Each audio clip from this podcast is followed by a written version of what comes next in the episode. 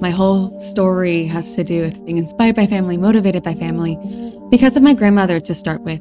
And when I was little, I just looked up to her so much. She was this amazing mogul herself who ran businesses across Asia, was one of the first women to drive a car in Vietnam, and was just so amazing. I wanted to be just like her growing up. That's Tiffany Pham, founder and CEO of Mogul, one of the largest and fastest growing platforms for women and diverse professionals. When I was 14 years old, that's when my entire life changed. That was the year that my biggest role model in life, my grandmother, ended up passing away young unexpectedly. And the day that she passed away, I made a promise to her that I was going to do everything I could to follow in her footsteps. And I was going to dedicate my life too towards providing others in need with opportunities, just as she had, always lifting others up, especially underrepresented voices. Um, I wanted to be just like her, no matter how hard or challenging. So ever since then, since I was 14, that's all I've ever worked toward. This is Finding Humanity, and I'm your host, Hazami Barmada.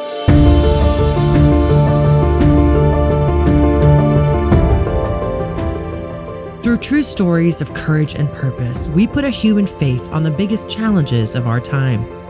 This season, we will focus on how women's excellence shapes history. In each episode, we bring you powerful voices of women sharing challenges that they had to overcome across different fields and cultures, and their journey to achieving greatness.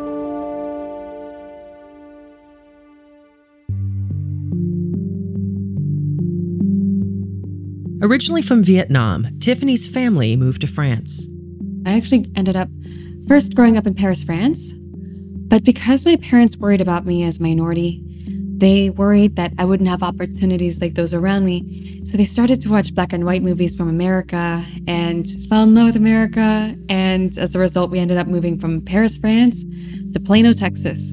And so when I was in high school, um, really struggled, you know, with the English language still, because I spoke French and Vietnamese at, at that time and I was struggling with English, but I learned by watching TV shows like Friends and I Love Lucy and listening to the radio, Delilah and KVIL and and so as a result could see for myself how powerful the world around us storytelling could be for learning and education. And I never forgot that feeling and experience. In my family, entrepreneurship was not some glamorous thing. It was just a way of being.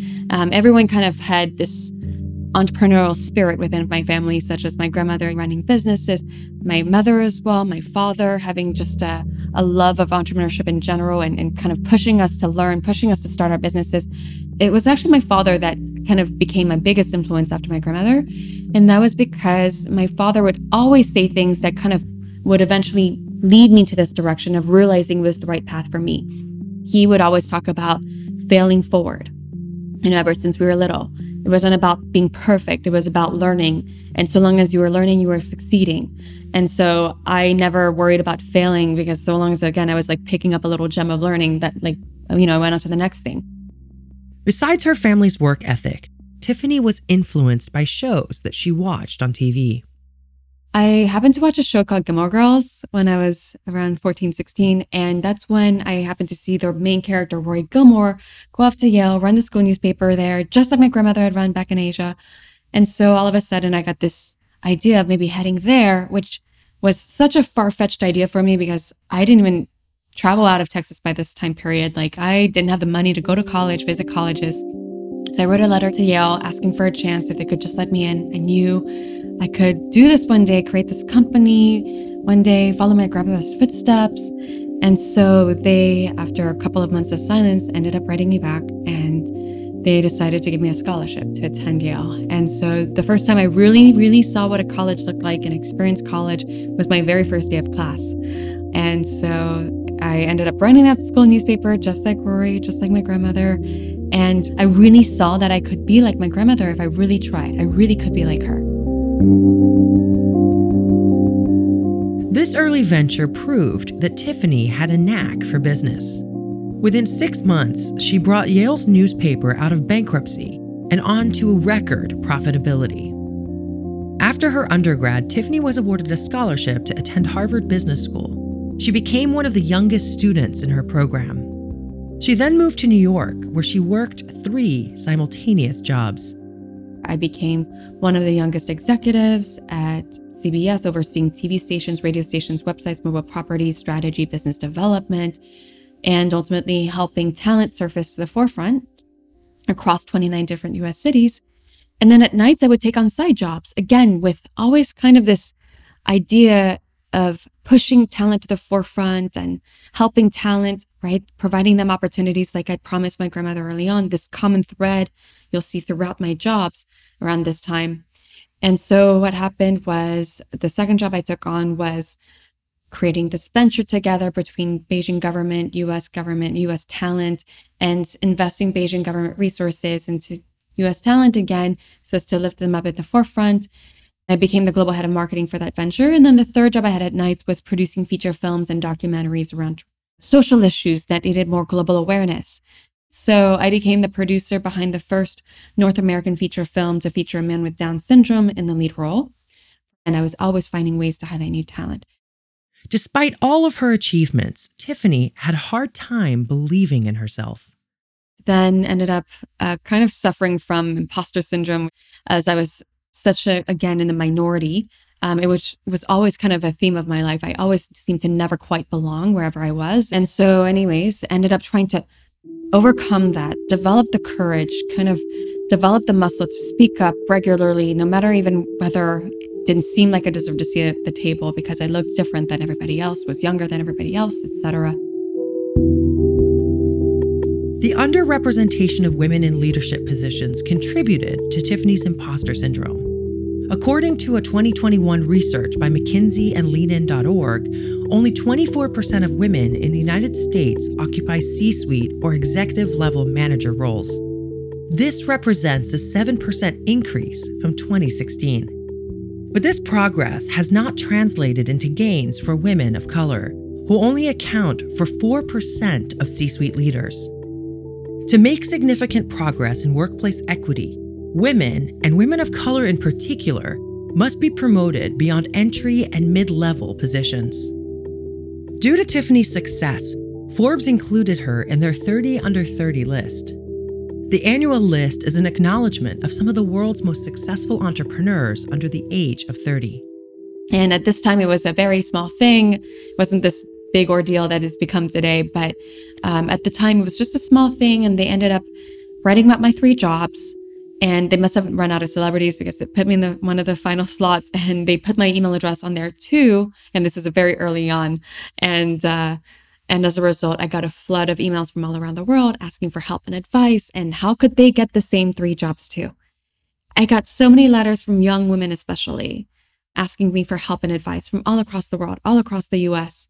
And word must have spread that if you write this woman in America, she'll write you back a three page essay because I started getting an even bigger flood and it was just building upon itself. And that's when I really came up with the idea for Mogul. What if all of us could come together as we are doing now and share information with each other, advice, connection, and then, of course, share opportunities and resources and learning, you know, access to opportunities that would accelerate us in the end, enabling us to reach our greatest potential. Mogul supports 430 million diverse candidates by connecting them to companies looking for talent.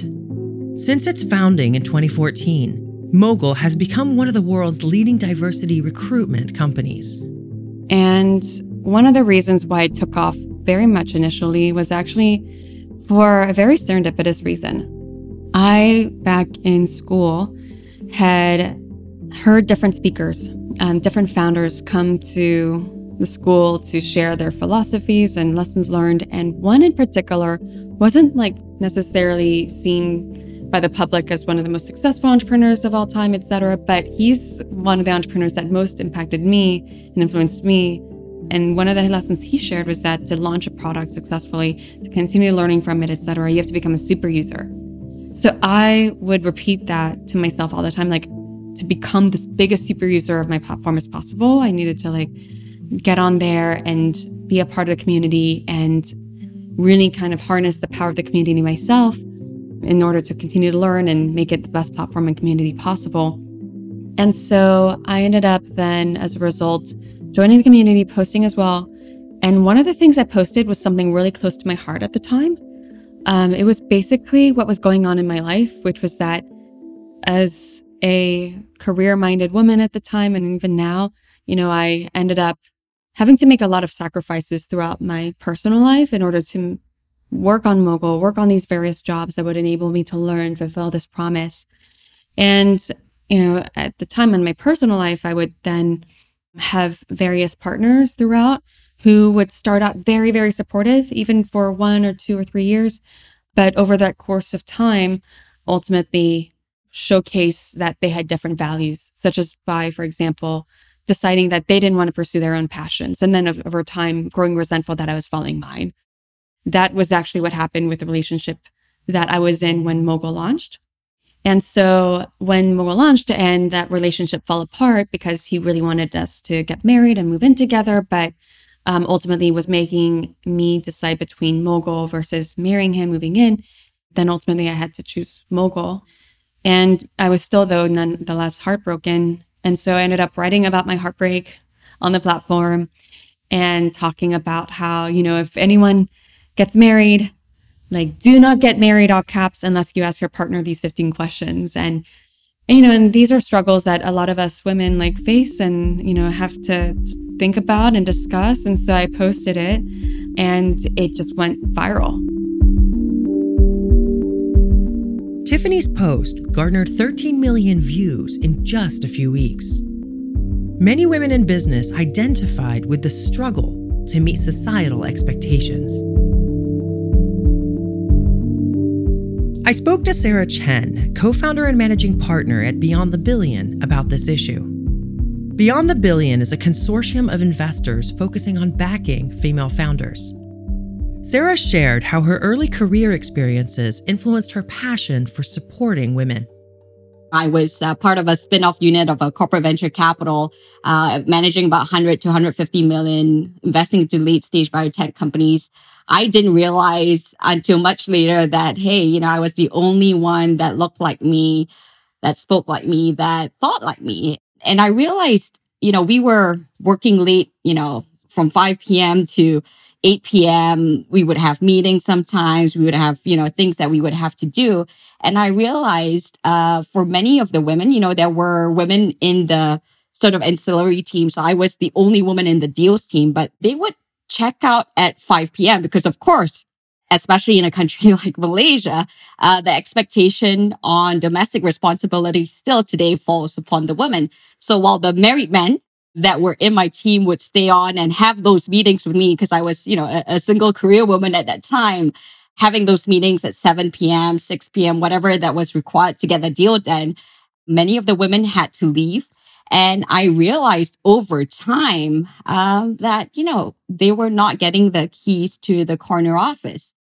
Sarah also experienced the challenges of being a woman in a male dominated field. I was ambitious, you know, guns blazing and, and ready to get deals and deals done. Uh, and one of my strongest supporters, and this is what makes it harder, actually said to me once, you know, Sarah, you need to relax you might be coming off a little bit too strong in this negotiation with a Japanese counterpart at that time. And this was in front of an intern, a female intern that was a lot younger than me. And I was essentially told in a nice way uh, that perhaps I should step back from leading a deal, right? And at that moment, I realized, hmm, okay, if I was a man, would I be told this exact same thing? And the answer was probably no, because, you know, as you know, and things are changing now, thankfully in Japan, but in the Japanese culture to have a strong woman is also uh, something that is only in recent years, you know, being recognized as, as the norm, right? And obviously the Japanese counterpart was feeling a little bit un- uncomfortable by me leading the deal and coming on a little bit strong. But that, of course, is my job to get the best deal and negotiate for the best deal. And I pride myself on the quality of my work there the end of the story was, of course, I held my ground. Uh, I understood that there are different strokes for different folk and I had to manage my ways. But that didn't mean that I should back off from the deal. I should continue to lead, but perhaps address it in ways that would be acceptable in certain cultures. And, you know, again, that is controversial in certain ways. You know, do you change the women or do you change the system? And I'm definitely in the camp of changing the system, but also believe that you have to be in the system to actually change that.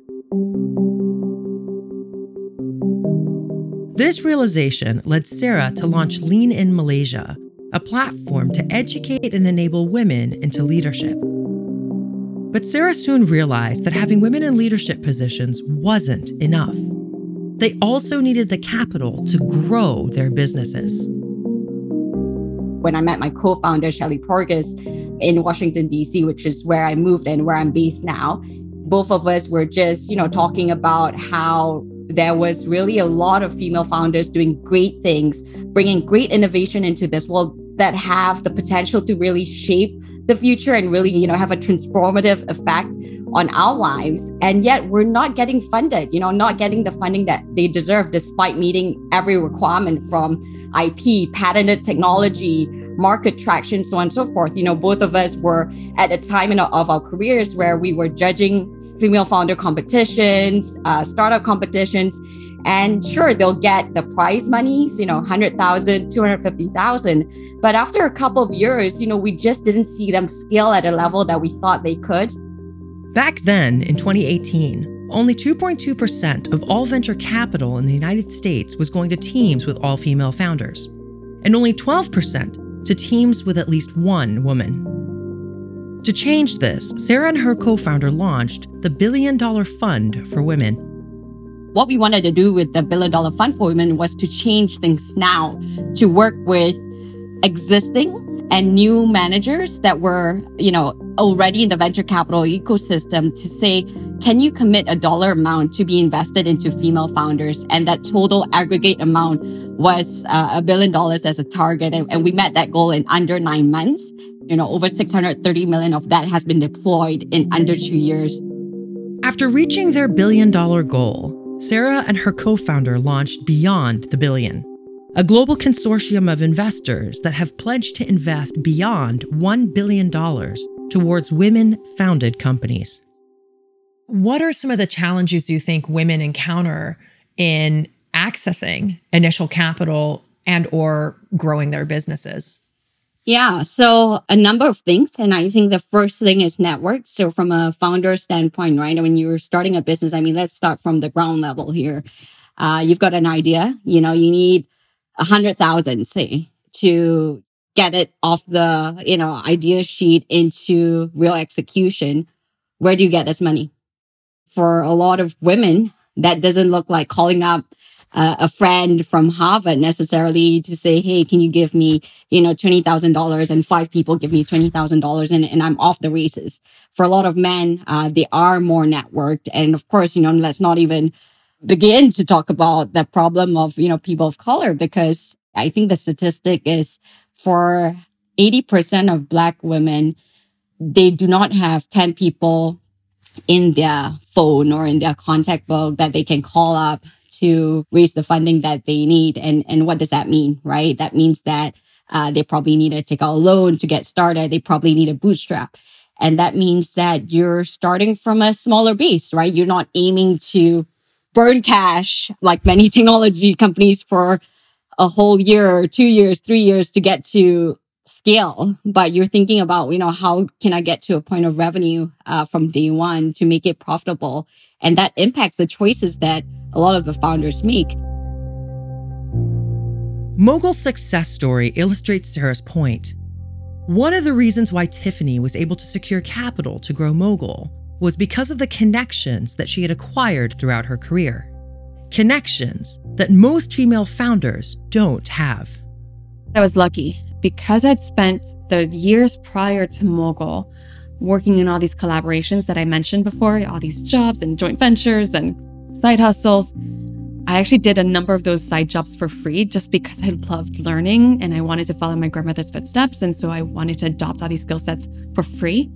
Then as a result, I had a lot of friendships throughout my life that arose out of me giving and giving and giving and never expecting anything back.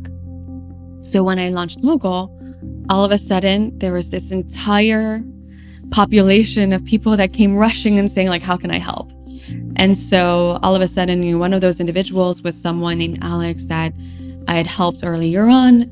And so all of a sudden, as I launched Mogul, he said, For all that you did for me, let me do something for you. I'm going to introduce you to like 30 people. And I didn't really know what that meant, but I was so, so pleasantly surprised when all of a sudden I looked in my inbox and like within a few hours of him saying that, there were like 30 notes back to back to back of, you know, him saying, you should meet her. She's amazing. Like, listen to her platform, like what it's offering. And he had sent it to like really amazing people. And so, yeah, that's, you know, kind of the early journey of fundraising that I took. Therefore, was kind of like this network based approach Thanks to the support that Tiffany received, Mogul has become one of the largest and fastest growing platforms for women and diverse professionals. We support 430 million different diverse candidates, women, minorities, people of color, veterans, people with disabilities, and ultimately then provide B2B talent solutions to 510 Fortune 1000 clients, world's fastest growing startups, scale ups, IPOing companies, and enable them to be able to use our softwares or services to gain access to these diverse candidates. Why do you think companies struggle to hire diverse workforces? There's a number of reasons why a company might struggle to build a diverse workforce. For example, on the sourcing front, one of the most common platforms out there, which shall not be named publicly, but that said, I'm sure you can guess, ultimately actually provides limited search results whenever you search for someone on the platform. You only see a small segment.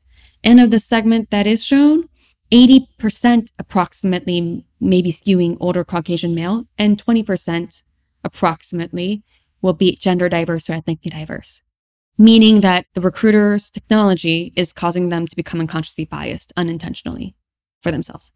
Luckily, Mogul, our platform, it actually does show comprehensive search results. So it actually does enable a company to comprehensively see everyone out there, no cutting off, no unnatural constraint or cap. And so a company can see everyone comprehensively and, and source uh, and diversify its workforce from the top of the funnel. On the attraction standpoint, you also have to have effort in communicating your intention to attract more diverse candidates. And ultimately, what may happen is that if a company is not working to elevate its employer brand and communicate its intention, it may just continue to attract non diverse candidates because diverse candidates are looking for that workplace that is looking for diverse candidates after all. Another reason why women and minorities continue to be pushed to the sidelines is due to the bias in the hiring process. The results of current studies have really brought to light the severity of this issue. For example, a study found that applicants with male names have a 40% higher chance to be called in for an interview than their female counterparts. Another study found that applicants with traditionally black sounding names were called back 10% fewer times, despite having comparable applications to their white counterparts. Similarly, such bias can occur in the interview process. The interview process, if it's not consistent, for example, that may lead to unconscious biases whereby candidates are evaluated different ways. And as a result, um, those that perhaps are that are not diverse are making it through and those that are diverse are leaking out of the process at that time because of a different style of evaluation across different interviewers and a comprehensive system for evaluation that's consistent across interviewers. Is going to lead to less conscious biases. And having the interviewers also trained on unconscious bias will also enable them to understand the things they may be doing that lead to a better response from a candidate versus worse response. For example you know in an interview if i lean forward with you and if I am, am engaging with you and making eye contact because I relate to you, then you're going to feel comfortable. You're going to give me great answers. And as a result, it's going to lead to a, a positive interview. But if my unconscious biases are at play, whereby because we look different, because I'm less comfortable, then as a result, I may lean back, I may look away. And as a result, as the interviewee, you may lean back and look away as a result, you're giving me worse responses, worse answers. It's going to be a worse interview. So again, there's things that the interviewer may be doing as well that leads to a leakage of diverse candidates at the interview stage. And then so forth and so on across every step, the negotiation phase, the integration phase. There's things that need to be done across each aspect that leads again, otherwise to negative results and impact. As Tiffany notes, training employees on unconscious bias as well as improving search algorithms contribute to a more equal workforce. Another important step is to direct more capital towards women founders through efforts like Beyond the Billion. I like to think that we're making steps forward every day. That's Sarah again. I think there's a wide reckoning that, you know, there is certainly uh, inequity in the space and that something needs to be done about it. And I think with what we're experiencing right now, the fact that you and I can connect over Zoom, uh, that's changing things actually. Uh, a lot of founders that would have typically been overlooked because they were not from the right networks are now able to tap into networks that, you know, back in the day, you would have needed a referral to some VC or some, you know, check writer that's in New York in Silicon Valley that may not be as willing and as open as he or she is these days to actually, you know, speak to someone and, and suss out an idea that's from a non-traditional quote unquote background and, and sort of deal flow source. You know, I think that things are changing and with a lot of new funds as well that are particularly focused, especially with the, the tipping point, the unfortunate event of George Floyd. But a lot of organizations are realizing that we have to do something. We can't just be doing the same old, same old to get a different result. And the focus on uh, Black founders, the focus on women, the focus on minorities as founders that have grit and hustle and great ideas that are being developed to get to the next stage, that matters. Founders like Tiffany. Through Mogul, she has not only supported thousands of women in their careers, but Tiffany has also built confidence in herself in each of us, we face imposter syndrome, yes. And to combat it, how I combat it on a micro level, an individual level, is simply to think to myself, I just never want to regret a single moment of my life. I've done it before where I didn't speak up, where I didn't step forward, and and then I ended up regretting that moment. And I hate regretting. And I did it so much throughout my teen years and my 20s and now in my 30s. Like it's no longer possible for me to regret. I have to speak up. I have to step forward. I have to raise my hand. I can't regret. Never again. Even if I'm fearful, even if I really don't want to speak up because I'm surrounded by really intimidating people. Um, again, that feeling, that desire to never regret drives me to go ahead and say something. And the more times you do that, the more that practice becomes then a skill, and that skill becomes confidence, and that confidence becomes true courage. And so you just have to force yourself so that you just keep practicing, keep practicing until it becomes again a skill that becomes courage. And so that's what happened with me. This courage has enabled Tiffany to fulfill the promise that she made to herself after her grandmother passed away. I'm very inspired to share my story because ultimately, I remember being a young girl in Texas and not really knowing who to turn to as an example other than my own family at the time and TV shows, right? As I shared before. But I hope that my story helps many young girls, therefore, in Texas or anywhere else they may be living, finally have an example to turn to. You know, of someone that's done what they're hoping to do in entrepreneurship or wherever it may be. And so as a result, um, feels that much more motivated to do it because it's possible and they see that they can do even better than me. I hope they will and so, therefore, I, I just share my story because of that hope.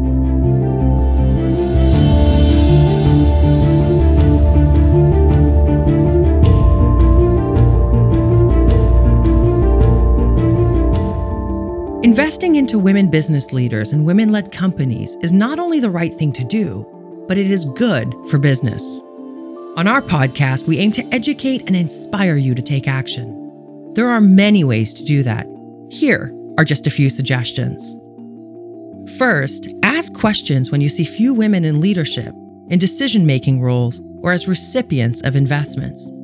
Second, on a more personal note, if you are a parent, avoid unintentionally instilling limiting beliefs on your daughters and teach your sons to uphold women and girls. Third, do your part to invest into women founded and women led businesses. Buy their products and help promote their business. If you are an investor, consider financially backing them.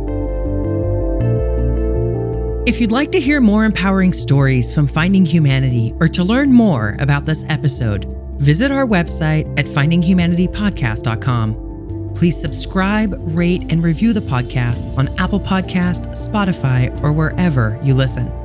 Your ratings and reviews help Finding Humanity reach new audiences, so we thank you for your support.